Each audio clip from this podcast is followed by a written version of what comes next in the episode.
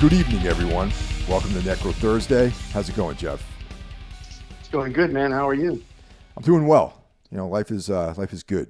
It's been on. Yeah. I listened to your ghost story episode, and you were in a really good mood that day. Yeah.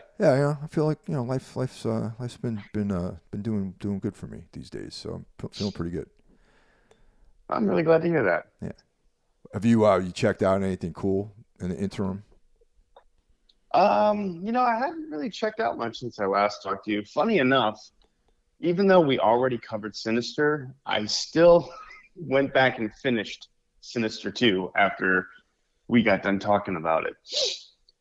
And yeah, confirmed. Not good. Yeah, I was going to say, thoughts on that? You know how we were saying how, like, it could have taken a really generic turn in Sinister, like they find a way to battle Bughuul or whatever. That's exactly what the second Sinister movie was. It was just pretty much a generic version of the first movie. Really, really bad. That's a bummer. Yeah. It's a bummer too, because I didn't really need to watch it. Like, we'd already covered Sinister. There's no point. And so, you know what? Fuck it. I'll finish it. You know, I fell asleep, so I'll finish this damn thing. That you felt like it was a kind of a waste of time, maybe. Yeah, it was a waste of time. It seems like, making a sequel to that. I could see what they were trying to do. They were obviously trying to build a franchise with this and make Bughuul into some sort of, you know, Freddy Krueger or Jigsaw type of thing where there's 10, 12 movies. But it wasn't to be. A Sinister 2 bombed so bad that it killed the franchise. Yeah, I don't know. There was really... I like it the way it is, man. I think it works. Self-contained movie, tells a story, kind of leaves it open, and then that's that. I kind of dig it the way it is, exactly. Yeah, I do too. I think a lot of movies should be like that. Like, I'm just, you know, there's 3 new Exorcist movies coming, and it's hard to fathom because Exorcist is such a standalone movie. Doesn't need a sequel. Certainly doesn't need a trilogy of sequels, but with the exception of Exorcist 3, which was clearly trying to do something different. You know what I mean? Well, I mean, that was the perfect example of 2 movies that really were done. They were part of like a concept. You know, I mean, there was 2 books, you know, in the story, and they really did a great job. I love, you know, Exorcist 1 and 3. Great. That's it. Move on, you know? Yeah. And I guess originally he didn't want to call it Exorcist 3. The book is called Legion, and I believe he wanted to call the film Legion as well. But the studio sort of interfered and made it more of an Exorcist-type movie. Well, that's the name of the novel is Legion, so that makes 100% sense that they would call it Legion. You know, but, you know, the movie industry's fucking up, man. You know, they really are. It's like, I feel like in general, what you see out there in the theaters is a misstep in a big way, and I think people don't really want to watch movies like that, to be honest, like these franchises and sequels and, you know, that kind of stuff. Yeah, you know, interesting you say that. I've been kind of keeping an eye on movies and the big summer releases. Everything is tanking this year. Yeah. Everything is bombing. And even movies that are getting really good reviews, they're making like half of what they would just a few years ago, and you can't really blame that on the pandemic anymore. So I'm curious, what are we going to start to see a shift away from these big budget franchise comic book movies, and where is it going to go next? Because I know the new Insidious movie came out and actually did very well. Yeah, that leads into what I saw this week. Was I actually went to see the Insidious movie, The Red Door. Oh, okay.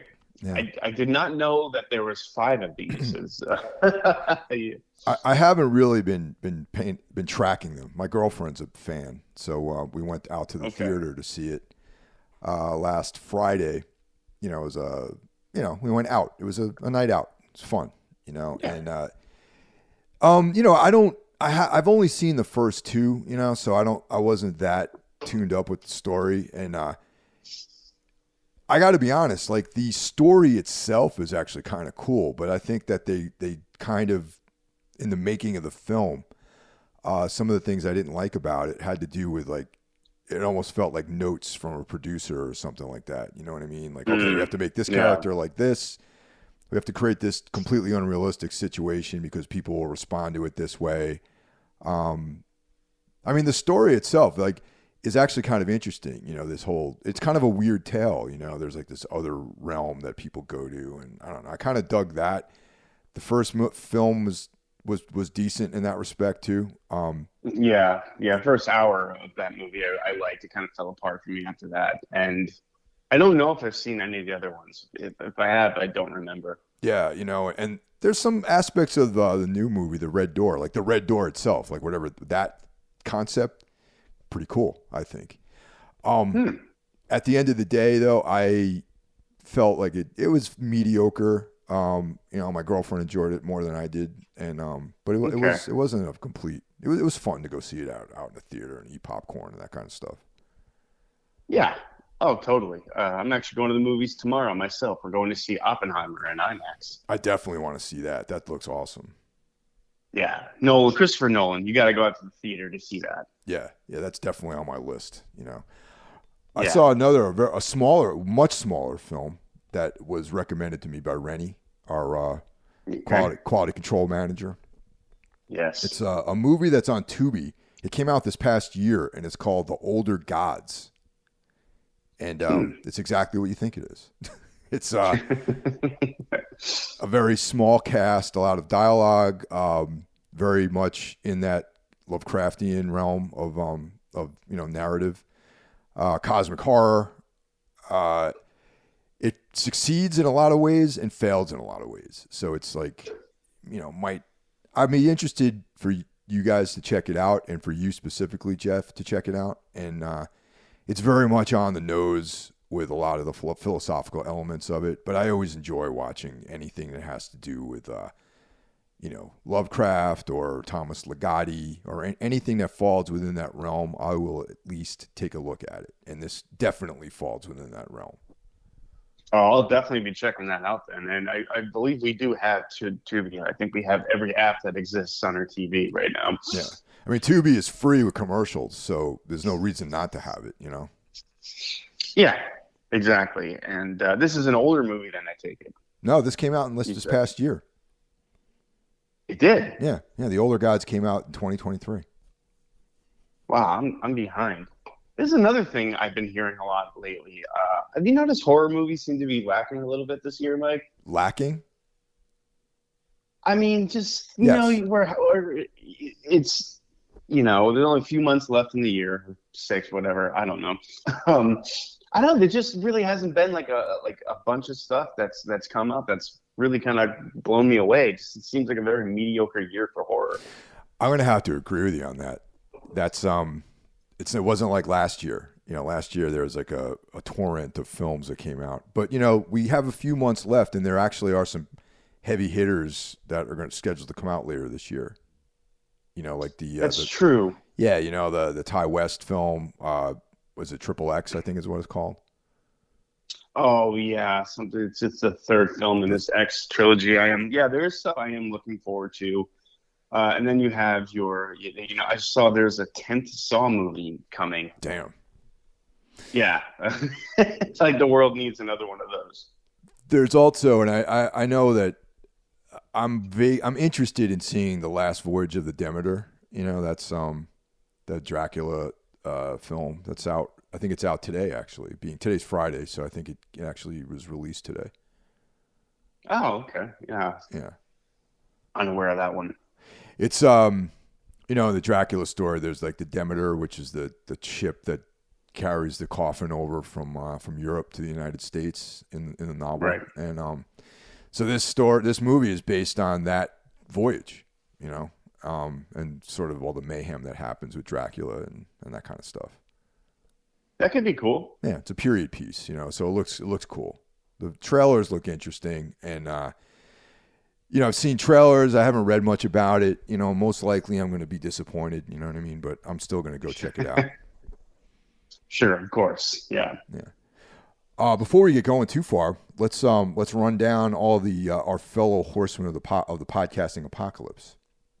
You know, and This podcast, as well as a bunch of others, we formed this Illuminati-like aggregate of different subjects being covered in this wonderful medium known as podcasting. So starting off the week on Monday, we have Horror Wolf 666, brought to you by Brandon Legion. On Tuesday, we have Into the Necrosphere by Jackie Smith. And that's the only metal or music podcast that I consistently listen to on a weekly basis. So I look forward to every episode. And Mike Scandato and I were on last week's episode, the 666 90s death metal episode. So that was a lot of fun. Nice. Wednesday is Everything Went Black, a long-running podcast that I kicked off, seems like 30 or 40 years ago at this point. It's been a while. Yeah. Thursday is Necro Thursday, of course. Friday is Break the Apocalypse with Mike Scandato's brother, John Draper. And things are changing a little bit over there.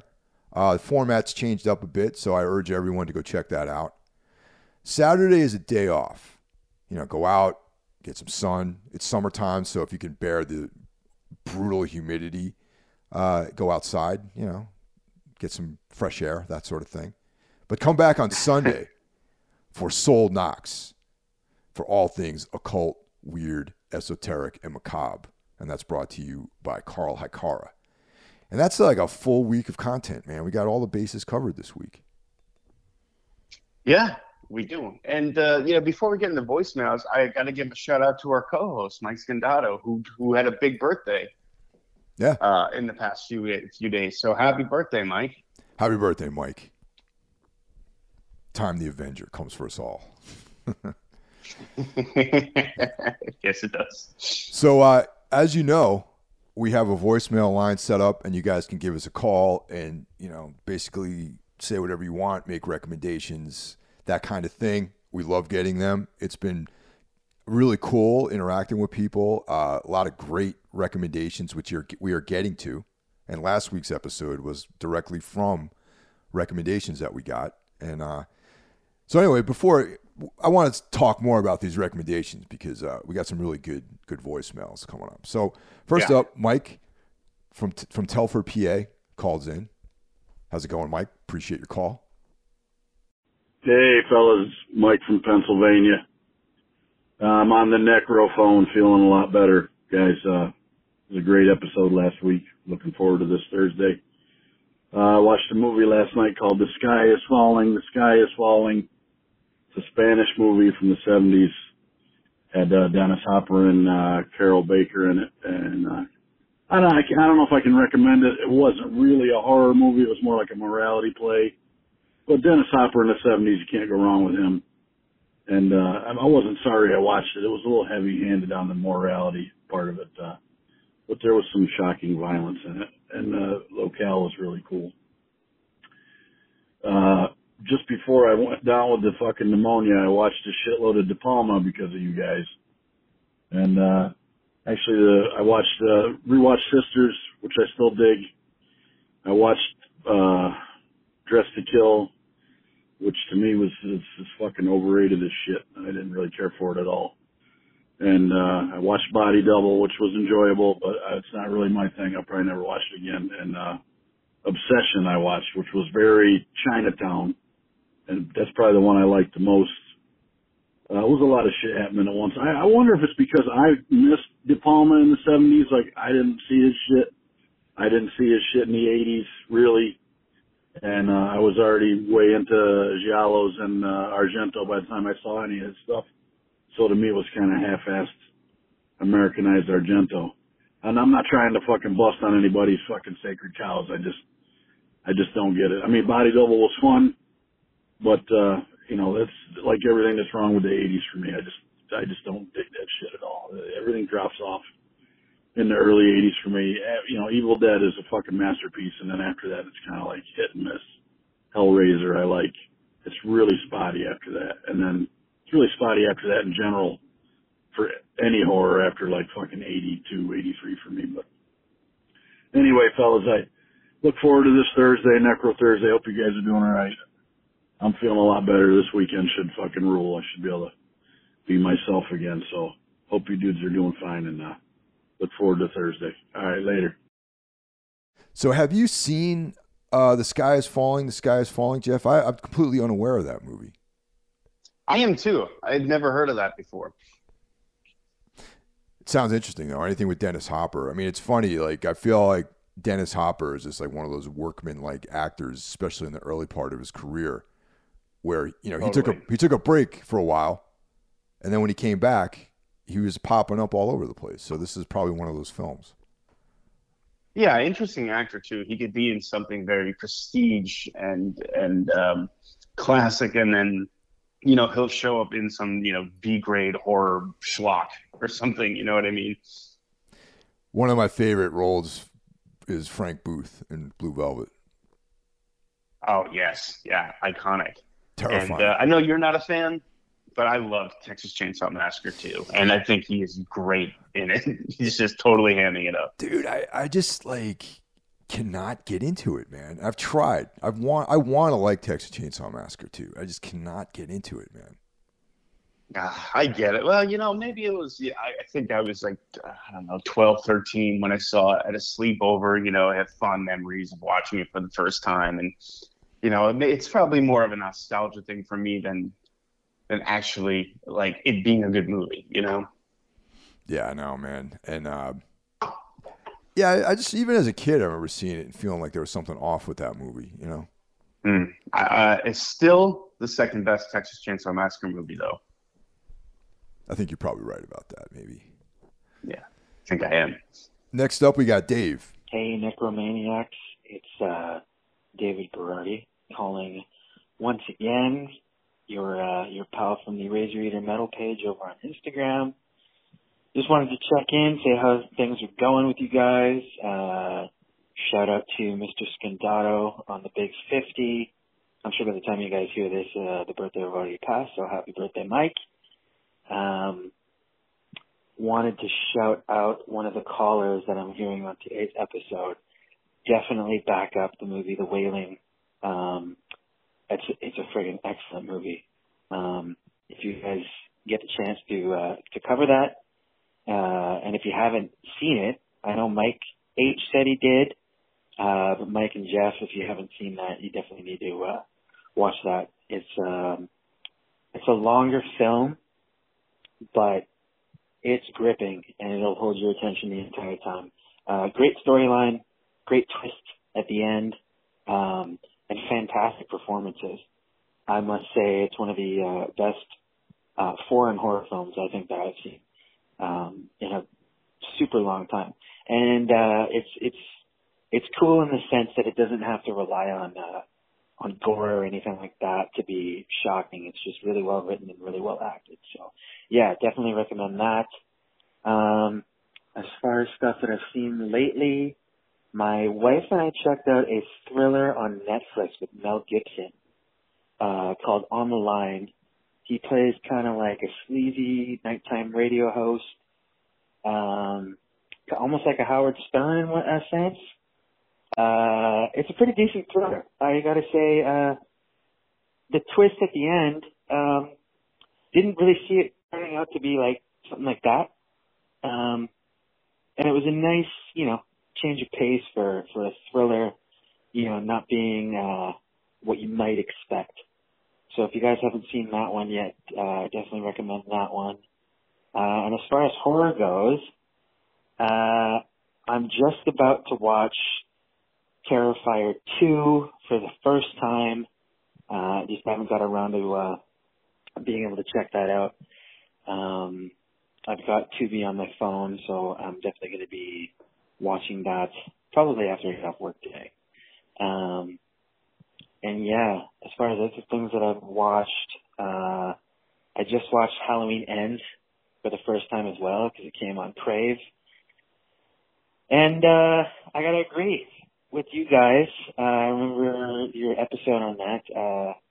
You guys weren't really the biggest fans of it, and I definitely agree. I gotta be honest, it was kind of a stinker. Hey dudes. It's Dave Berardi calling right back. I guess I rambled my ass off too much on my previous message. Just to summarize really quick, you got to check out The Wailing. Check out On the Line with Mel Gibson on Netflix. Good thriller. Halloween Ends was piece of crap. And definitely, if you guys end up doing an episode on The Wailing, that would be awesome. And I think the listeners of the podcast should check it out if you haven't seen that yet. Yeah. So I'm going to shut my ass up because I think I've run out of things to say. And sorry for filling up your voicemail on the previous message. All right. Cheers, boys. Bye. Now, this is interesting, man, because the wailing keeps coming up, man. So I think that we need to address that, and we need to cover that in the next couple of episodes. Have you seen it? I think we do, too. Yeah, you know what, Mike? I've seen this twice, and this is a movie that comes up. A lot of people really like this movie.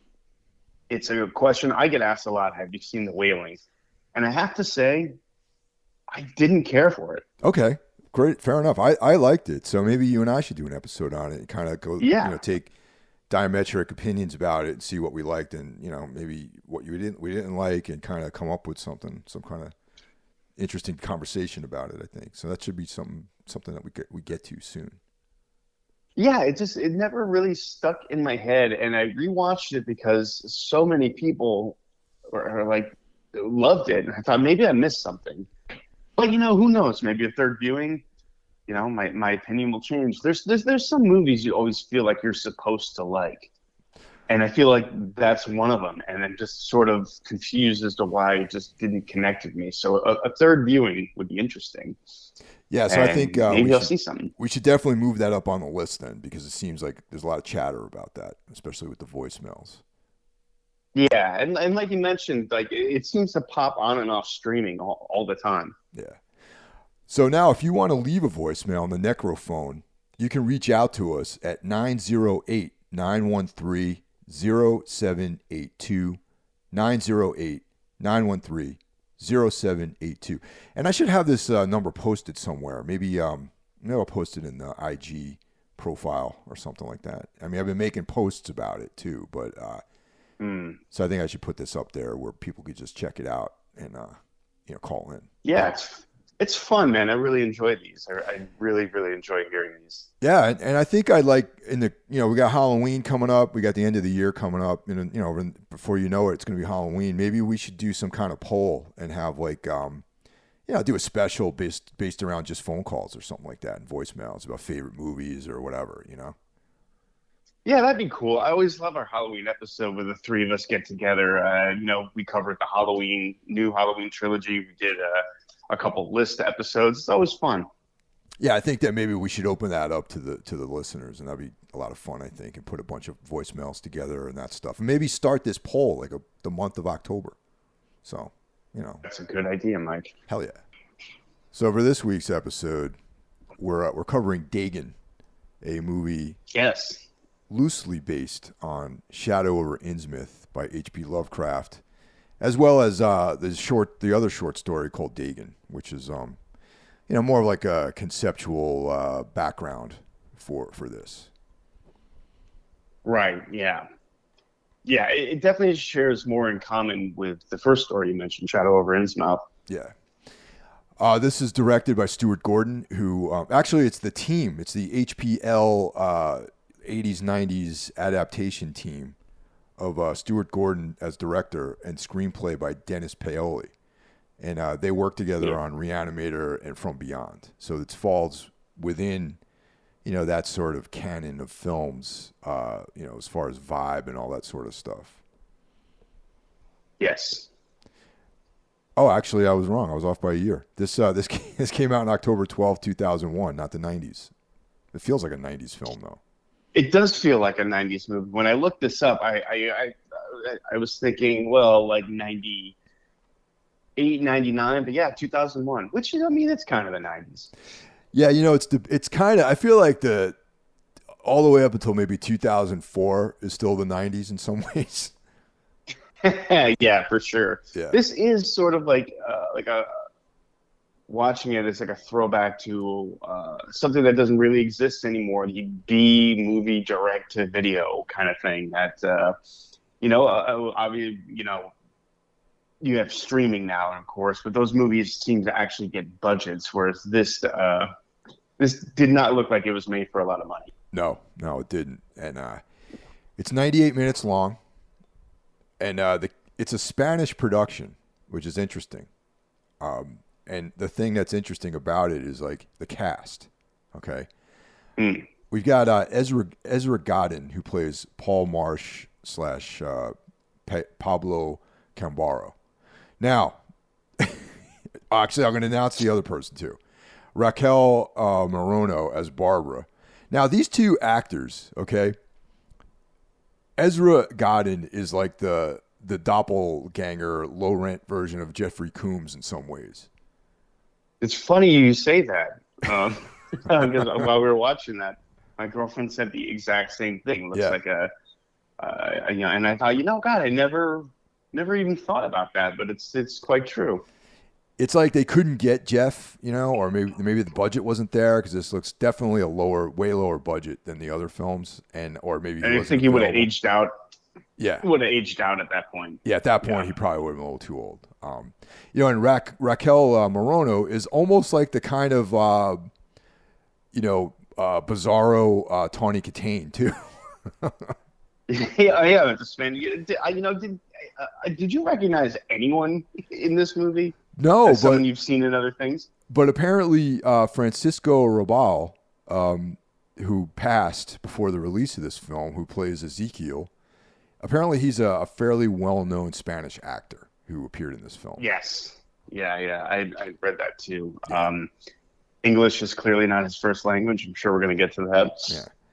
Yeah. Francisco Rabal is Ezekiel, and for anyone who who's familiar with the source material. Well, we'll get to that. All right. And then we have Macarena Gomez as Uxia Cambaro. All right. And these are kind of like the main cast members of this. There's other people in the film, but I feel like it kind of centers around them. Yeah. Very, very small cast. Yeah. So the plot-wise, like I mentioned, this is presented to us as a Lovecraftian movie, and it certainly is. Instead of Innsmouth, it's Imboka. And now Ezekiel, the character of Ezekiel, who is kind of like the there's always like a character in a lot of Lovecraft's stories that kind of lays the groundwork for what actually happened. He kind of gives you the background. In the short story, the novella, that's Zadok Allen.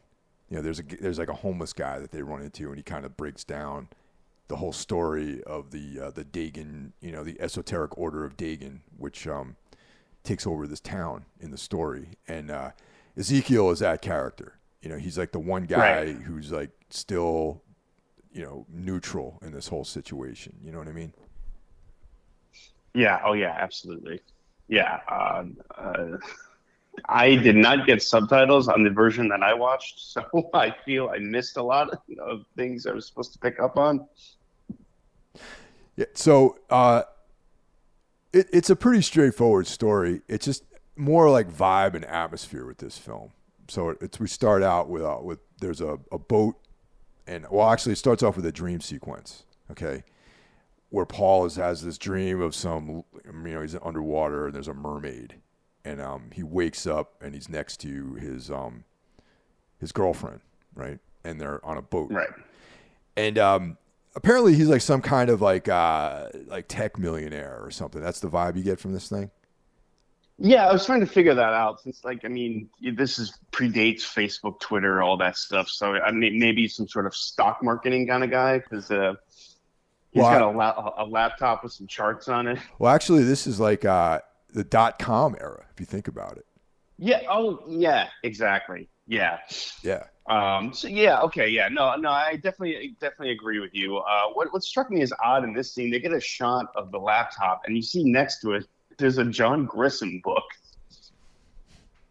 and I thought, that's interesting. I wonder why the set director put John Grisham in that. In a Lovecraft adaptation, you might want to throw in something that's a little bit more, I don't know, like a Ligotti book or like Lovecraft himself or Stephen King, something like that. This is very nitpicky, but it's like John Grisham, huh? What was the title of the book?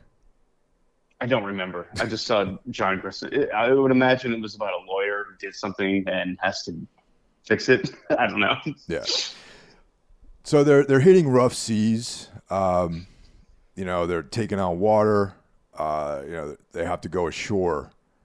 So Paul and Barbara get in a boat and they go into this island. And right away, you get the sense that something's up. There's something not quite right about the people that meet them on the shore. Right. And that's basically the story. From there, it's pretty much, I mean, weirdly enough, this is kind of a chase movie. Yeah, it's, you know, these people are weird looking. You notice that they have these kind of this pale skin, these like bizarre eyes. Some people have gills. You know, it's they're somewhere between human and something else, essentially. And right, and yeah. And you know, they're very secretive about what's going on there, and you know, so they end up this whole idea of not leaving Barbara alone with them, because they're speaking Spanish, like Barbara's speaking Spanish to the guy, and he's like, yeah, he's smiling like, oh, I don't really trust these guys, they give me the creeps. And the guy responds in English, and he's like, you know, we want to bring her to the church and all that. So we're on this island. These people look very strange. And what happens is, if you're familiar with the Lovecraft story, we learn that through the storytelling of Ezekiel, you know, who's that Zadok Allen, you know, character in this drama, that it's a fishing town. It's a long history of prosperity, like, you know, simple fisher folk, God-fearing people. Yeah, they worship Jesus Christ and all that. And actually, in Shadow Over Innsmouth, I think that the main industry was shipbuilding in that story. So there's a little bit different. Yeah. Yeah, but thing going on. I think you're right. Yeah. Yeah. Yeah. It's been a while since I've read that. Yeah. But what happens is that there's suddenly there's no fish anymore, you know, and so then we get the Orpheus Combaro character.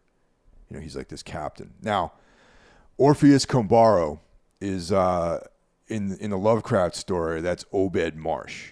Okay, and it's, I guess, like the fact that Paul's last name is Marsh is like a throwback to the Lovecraftian story. You know. See, I didn't catch that. Yeah, I mean, Combaro is like, I guess, since it's a Spanish production, they everything has a Latin flavor to it, you know, like they're in, they changed the name of the town, but you know, they're still keeping some of the main elements together and all this sort of stuff. Now, although the name of the town translates to Innsmouth in English. Yeah. Oh, yes, there you go. Boca means not. Yeah. Wow. So like a literal translation of Innsmouth. Yes. Yeah. I think I'm right. Someone and please let me know if I'm wrong in the comments or you know, on our Instagram page.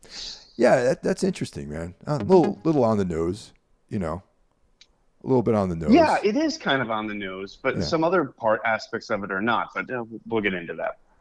All right, so we got the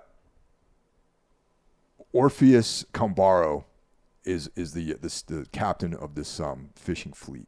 Okay, he comes back with a solution to the problem of the no fish problem, basically. And he introduces the entity Dagon, which is an undersea being, okay?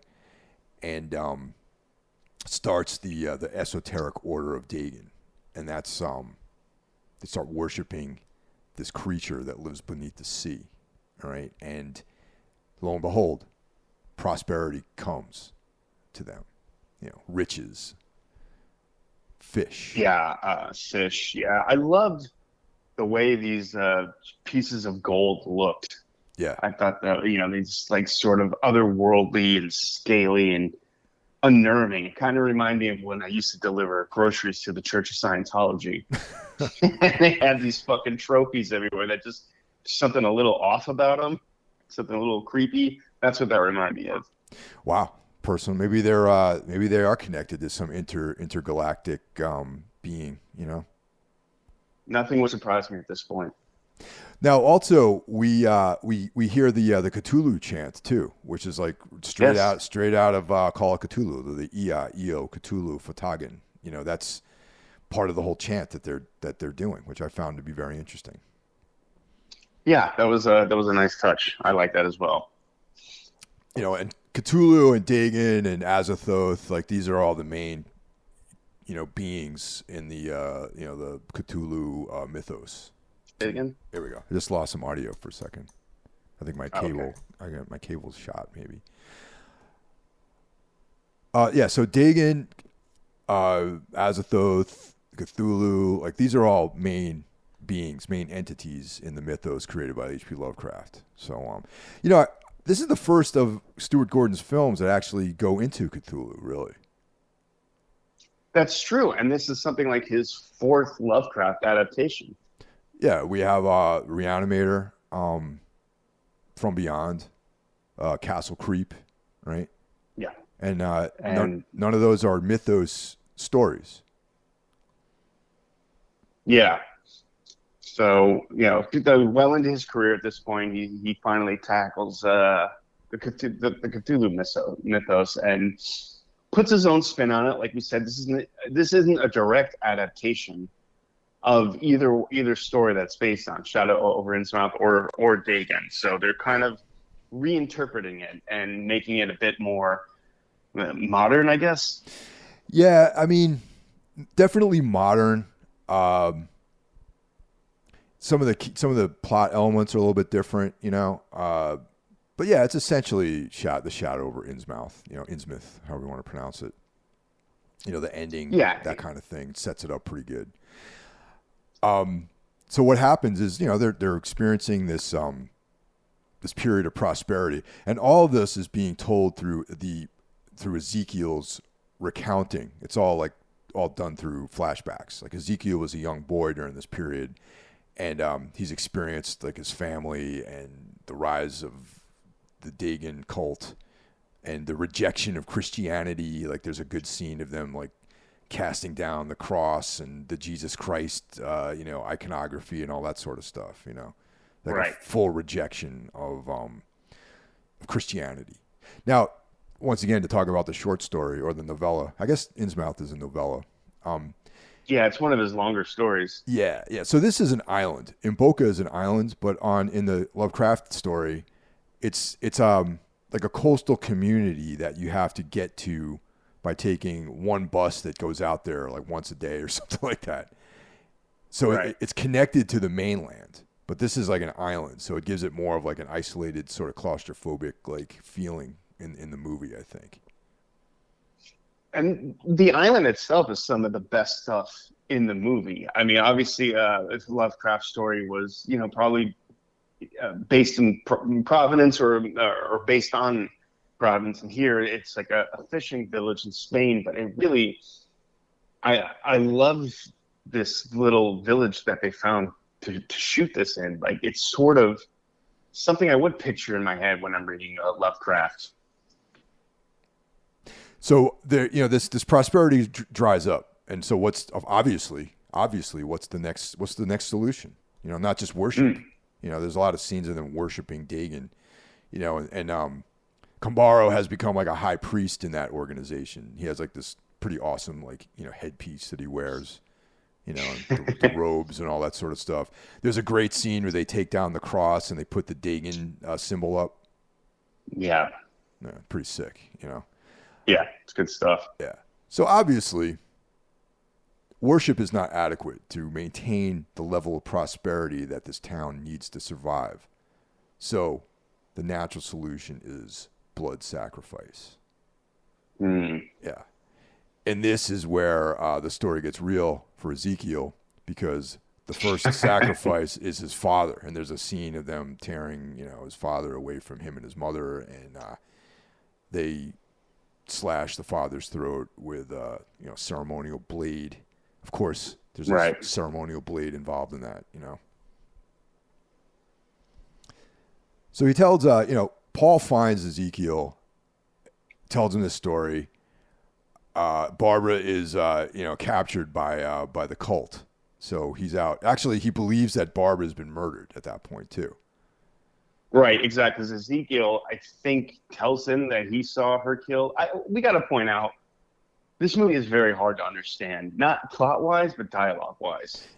Yes, that's true. I have to agree with that. So, you know, the version I have doesn't have any subtitles either. So, oh, okay, all right. It wasn't just me. Yeah, right. And there's a lot they slip in and out of Spanish, and I mean, maybe I don't have like a proper version of this film. I'm not even sure if there's ever any who released this like as a hard copy or not. You know, I do have it on DVD. I do. But I watched this on the Plex app, which yes did not have subtitles. Was the DVD the version that you pick up at like a Love's truck stop or something like that? Pretty much. I mean, I got mine in Amoeba Music for probably $3. Yeah. It's very bare bones. I'm not even sure if it's formatted for widescreen TVs, to tell you the truth. So there's actually some really brutal scenes that come up in this movie. Yeah. You know, so Paul and Ezekiel are captured by the cultists. Okay. Now, and then of course, you know, their human sacrifice is an everyday thing there.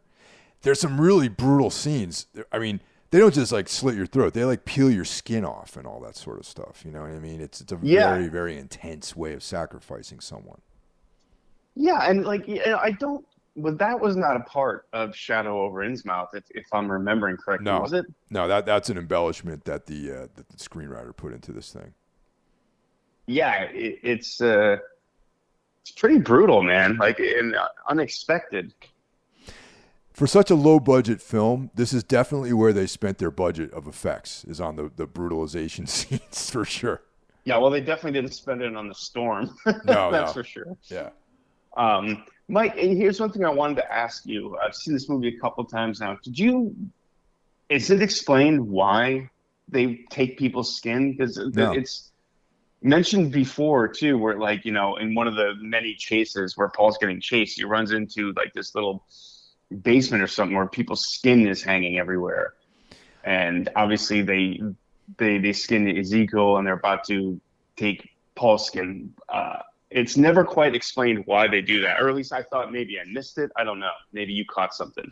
No, I didn't see any reason why besides that it's like totally brutal, you know, which is like reason enough to do it. But also, anyone out there, before I get dead wronged on any of this stuff, I do not recall the Lovecraft story having any flaying in it, you know, defleshing or anything like that. So. Yeah, I don't either. But it's been about close to 20 years since I've read that story. I mean, I read it last year, but I still don't remember any kind of defleshing going on in it. Seems like something you'd remember, too. Yeah.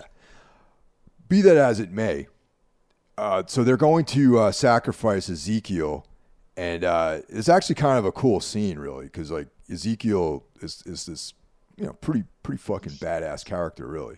You know, he's been like existing as a human, as a proper human, without any corruption of the Dagon fish people, you know. So the way it works is like, you know, once you start worshiping Dagon, you start transitioning into this amphibious like creature, you know. And some of right. Some of the different townsfolk are in various stages of that. Like some have webbed hands, some have gills. You know, some have like, you know, these weird fleshy lips and stuff like that, you know? Yeah. And I got to say the makeup looks pretty good. Yeah. These are pretty cool looking creatures. Yeah, definitely.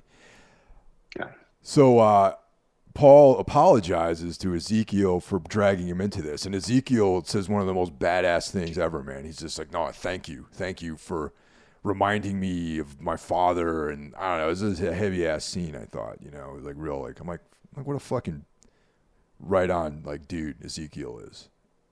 Yeah. He's also hammered. So who knows? Because he's the town drunk. Too. The town drunk. Yeah. That's right. Just like Zadok Allen. Yeah. Yeah. I sort of got what he was saying, but I missed a lot of it. Like at one point they go into like this prayer. Some of the dialogue before that. Yeah. So, you know, if you're any Christians out there, will know that prayer that they say at funerals about, you know, walking through the valley of death with your rod and staff and that kind of thing. So, so he's reciting that, and Paul joins him in this recital of that Christian prayer. Mm-hmm. So yeah. Now this fucking guy whips out this sacrificial blade and just starts basically cuts this dude's face off, man. And it's like pretty. That's what I'm saying. This is where the effects budget went. It went into this scene, man. It's just like they unflinchingly show you the removal of this gentleman's face. Yeah, it's like it's very unexpected and graphic, and you can see most of the money going to this because it clearly didn't go to the digital effects. Yes. I mean, I know this is 2001, but right when you see even the opening credits in this movie, it looks cheap. It looks sort of like a title scene from a PlayStation 1 game or something like that. Yeah, that's why I thought in my mind this is from I thought this movie was way older than it actually is because of the very, very ropey CGI effects. Yeah, there's like a storm that comes when they're on the boat and the boat crashes and it looks pretty bad. Yeah. It looks painful to have your face taken off like that too, doesn't it, Jeff? I would imagine. I mean, even though Ezekiel's pretty hammered, I'd imagine that kind of hurts. But he takes it well, and Ezekiel's a great character, and he's consistent. Whereas Paul, our main character, he's very inconsistent, and sometimes he's kind of dorky and awkward, and other times he's heroic, and then your typical lead character. I just found it to be a little inconsistent, and Ezekiel was a much more badass character. I agree with that. Now, a commentary on some of the action sequences in this, because, as you mentioned earlier, this is kind of a chase movie because there's a lot of scenes of the fish people chasing Paul around, trying to capture him, that kind of thing. Did you find that some of the chase action had almost like a slapstick vibe to it? Yes. I'm glad you mentioned that. Yeah, there is like a weird undercurrent of humor going through this movie. Yeah, so it's not just me who picked up on that, right? No, definitely. Because, I think they even like ADR'd some like quips from Paul, like, oh, geez, make it a little bit more comical. No, I caught that too. And, at one point he gets his head dunked into a toilet and he bashes a guy with a toilet seat. Or something like that. Yeah, it's definitely, I think, intentionally funny. Now, do you think it served the film or detracted from it? I gotta say, I think it detracted from it a little bit. H.P. Lovecraft was never, I think, or my interpretation is his stories were never really all that humorous. No, and there really aren't too many women in his stories either. That's true. Yeah. Overall, I mean, there's not a ton of Lovecraftian adaptations out there. Do you think this is a good one? No. Really? Yeah. I mean, I actually really like this movie, but for different reasons. You know what I mean? Okay. It's all right. It's not a strict no. Okay. It's like on a range of say 1 through 10. I would say there's like a 5. Okay. You know what I mean? And and there are some films like there are movies that aren't even Lovecraftian films that I think are more Lovecraftian, such as The Thing. That kind of stuff, like From Beyond. Oh yeah. Like those are. I totally agree. Those are 8s and 9s. And the only straight up Lovecraft movie that ever came out that I felt was like right on time was Richard Stanley's Color Out of Space. That's the only one that succeeded, I think. Right. Yeah. That certainly has. Well, I mean, I think this does have like a strong Lovecraft vibe. It just, it doesn't really connect from A to B to C as well as it should. Like, Paul is. And you find out he's one of them. You find out in the end, right? Like he's always been one of them, and that seemed like, I mean, it almost seems to come out of nowhere.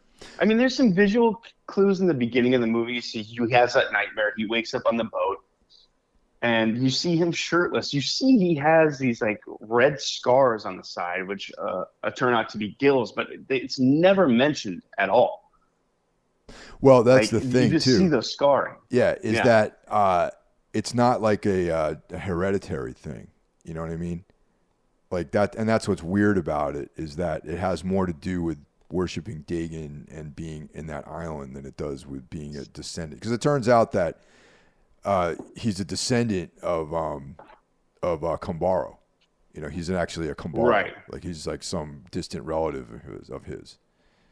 Which in some ways it's like irrelevant, really, if you think about it, because, you know, Kambaro came and brought this Dagon cult to the island, right? And before that, he was a regular person. He was a normal human being.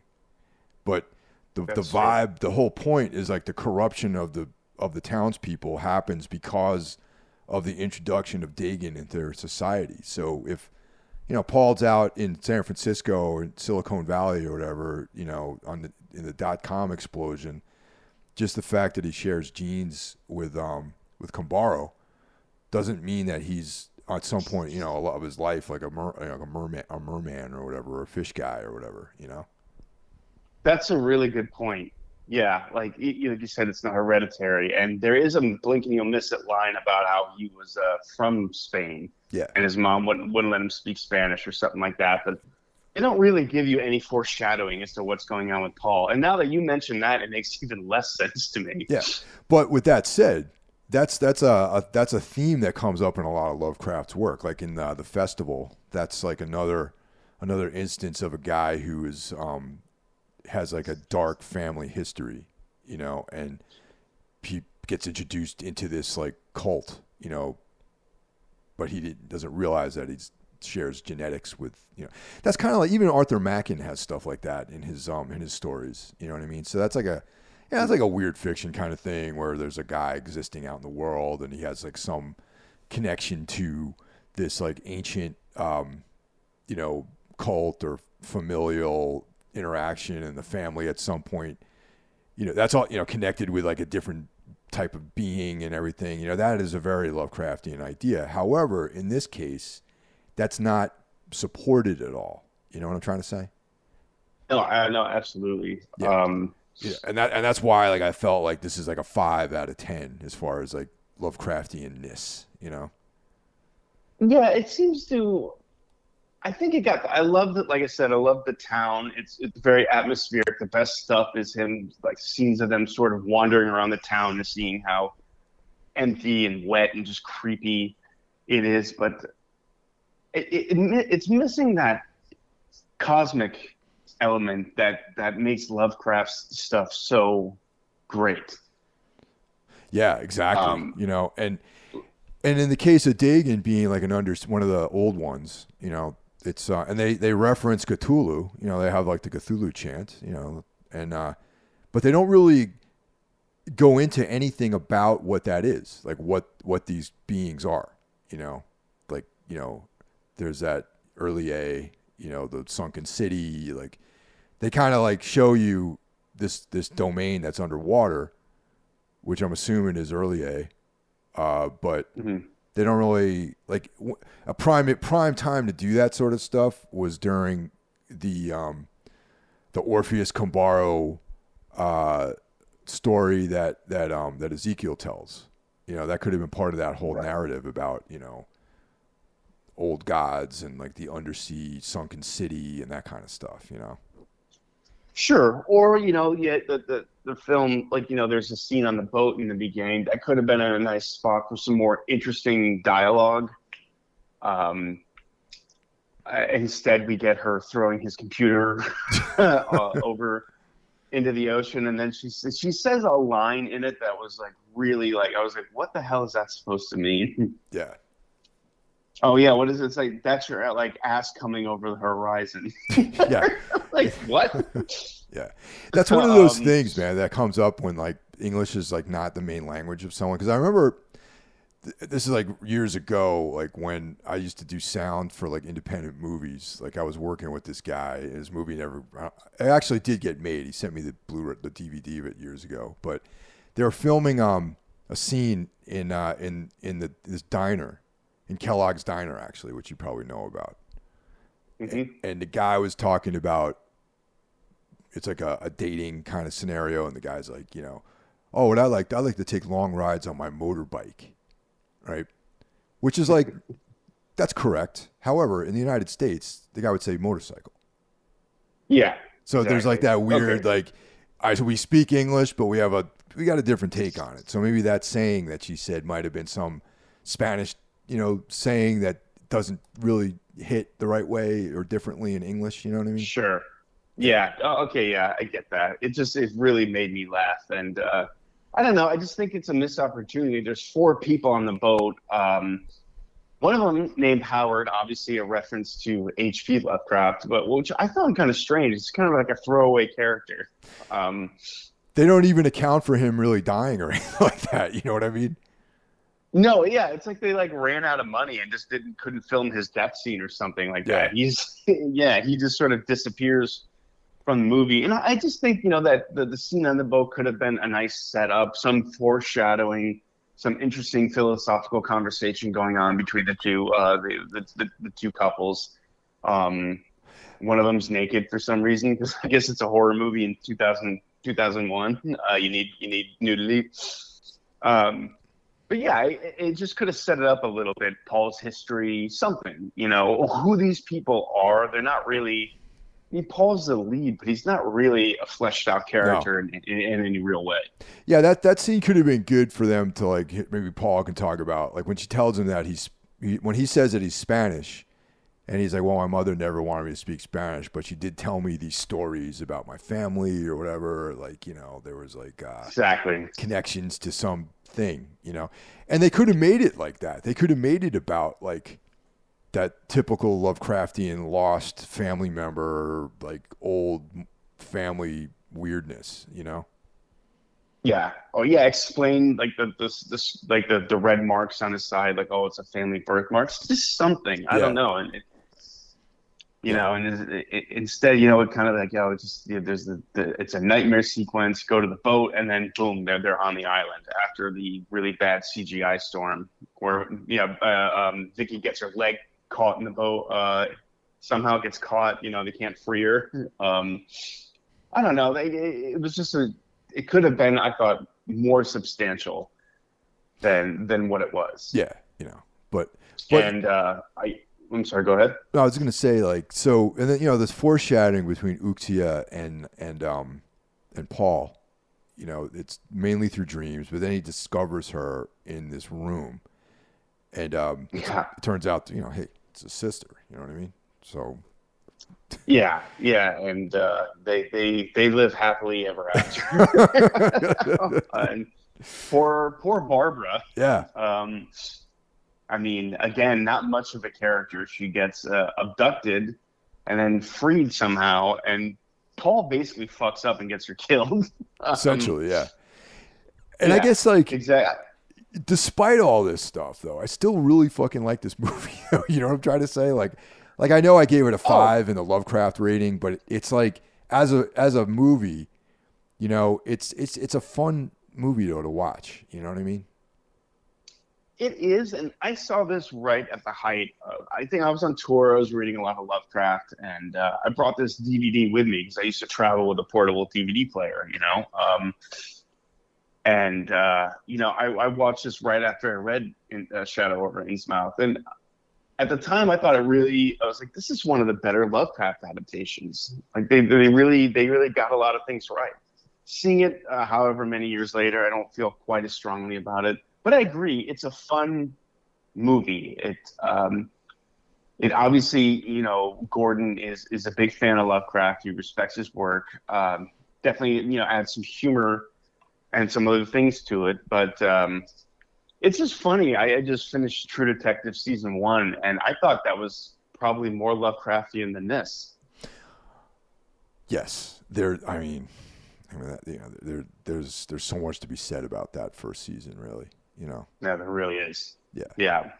But yeah, I mean, I'm sorry. Go ahead, Jeff. Sorry, I didn't mean to talk over you. No, I'm just saying this works as sort of like, I don't know, like a campy throwback to the direct to video days that that was you know, so much more prevalent in 2001. And yeah, it's fun. It's basically a chase movie. It's got some great atmosphere. It's, I think we talked about, it doesn't really make a ton of sense, but who cares? Yeah, it's fun. You know, like I said, I think I found this movie when a while, like, you know, decades ago. One of my roommates had a burned DVD of this. He had an extensive collection of burned DVDs.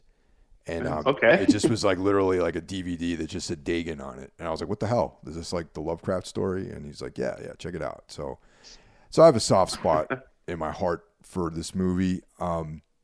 Is it good? Debatable. Is it you know, one of the better Lovecraft films?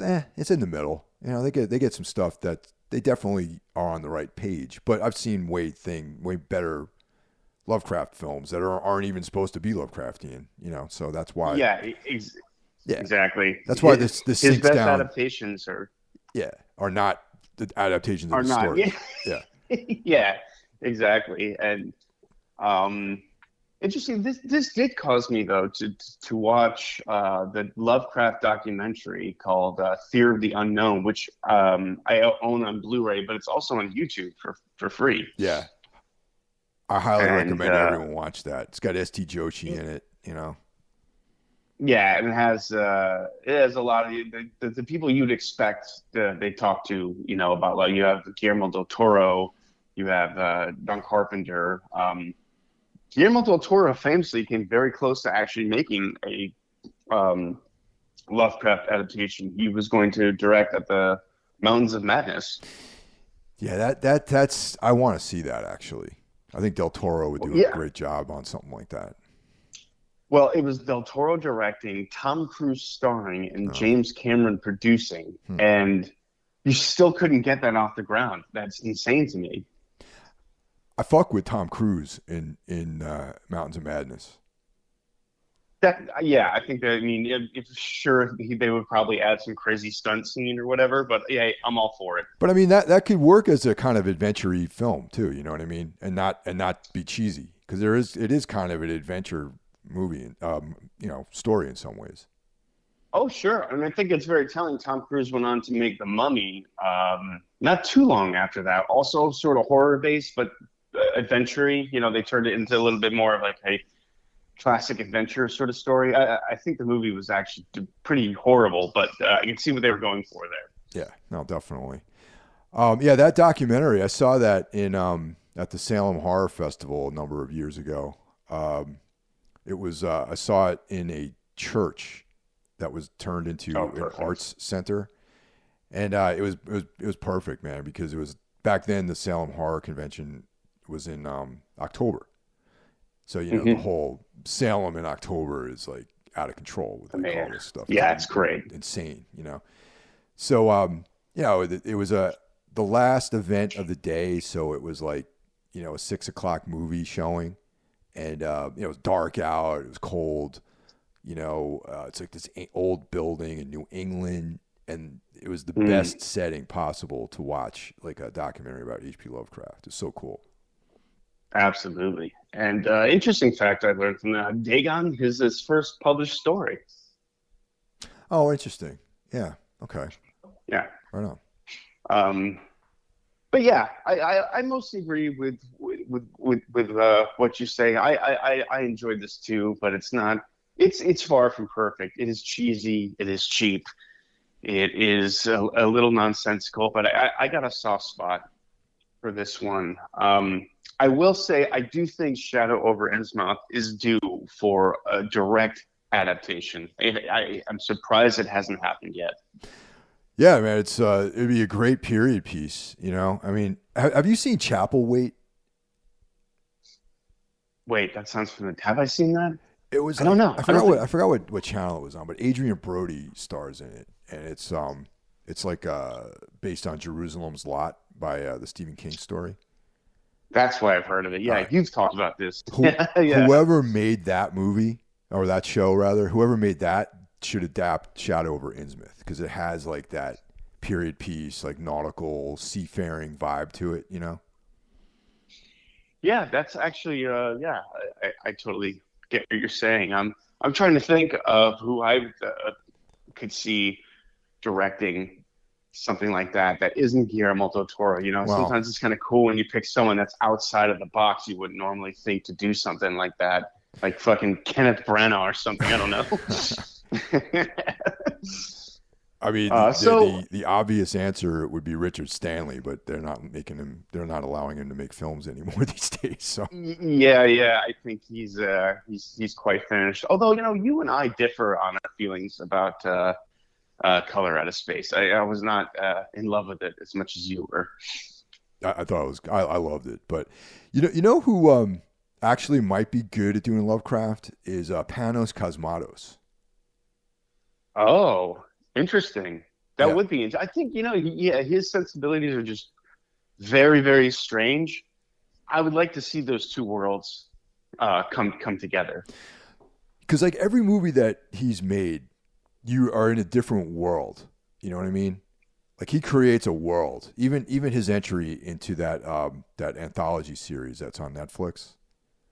Yes. You're in a different world when you're in his world, and I would love to see how he would attack a Lovecraft narrative and put you in a different world. You know what I mean? Yeah. Or really outside of the box, Steven Spielberg. How about him doing Lovecraft? Hard pass on that one, man. Hey, man, he made Jaws, one of the best movies ever made. Yeah, exactly. You know, but it's not. I don't see him, you know, really coming correct on this one. Yeah. Unfortunately, Stuart Gordon has passed away. We won't get another Lovecraft adaptation from him. However, he did leave behind a very cool body of Lovecraft adaptations. He went on to make a Masters of Horror episode, Dreams in the Witch House, based on Lovecraft, which I thought was one of the better episodes of that show. I have to agree with that. And stars this guy who plays Paul. Wait, what? He was in that? I believe so. Oh shit! Yeah. Okay, you know, I have to revisit that then. Yeah. So okay, on a scale of our Necromaniac scale, 1 to 5, where does this lie for you? I'm gonna have to give this one a 3.5. You know, we are in complete agreement again this week. I give it a 3.5 as well. Now, another question: when you were thinking about the important horror films of the last 23 years, this new millennium, would this be included? That's an excellent question, because I did not include this because I thought this actually came out in the 90s. So, but I'd have to revisit that idea, because like I said, though I cannot say this is a good movie, do I think it's important? And I would have to say that this does have some significance, because it is an early attempt in the new millennium of adapting cosmic horror and H.P. Lovecraft. Yeah, I would say it's worth including. Not, you know, I eventually something's going to come along, and you know, we'll get like a perfect adaptation. But for now, yeah, I think if you're an H.P. Lovecraft fan, completist, this is a must see. Like, I wouldn't recommend this to your average kind of person, like, oh yeah, I kind of like horror movies. So it wouldn't be like, oh, you got to see this. Yeah. But if you're discovering Lovecraft and you're, you know, you're really excited, you know, just read a few of his stories, like this is definitely a must see. I would say that, you know, and yeah, it's not a good movie, but it's fun. You know, it looks cool. There are things about it that are enjoyable, but it's like not ultimately like a must see, you know, movie. Yeah. And I wonder what Stuart Gordon could have done with a bigger budget. You know, he's a good director. He's very competent, and sometimes this feels very schlocky and amateurish. Like, you know, the whole opening scene in underwater just kind of felt like you were in someone's swimming pool. You know what I mean? Yeah. No, definitely. You know, it was definitely a little. And funky. You know, $2 million more. Like, what could it? Or like, you know, a really big budget, which I don't think Stuart Gordon ever really worked with. No. You know, what could have been, you know, but for what we got, it's enjoyable. Agreed. It's not a great movie. You know, I could do a couple million more dollars, you know, to see what I can come up with, you know. Yeah. All right. I think we got that one. Yeah. All right, guys. Thanks for listening, and we'll catch you all next week. Take care. Later.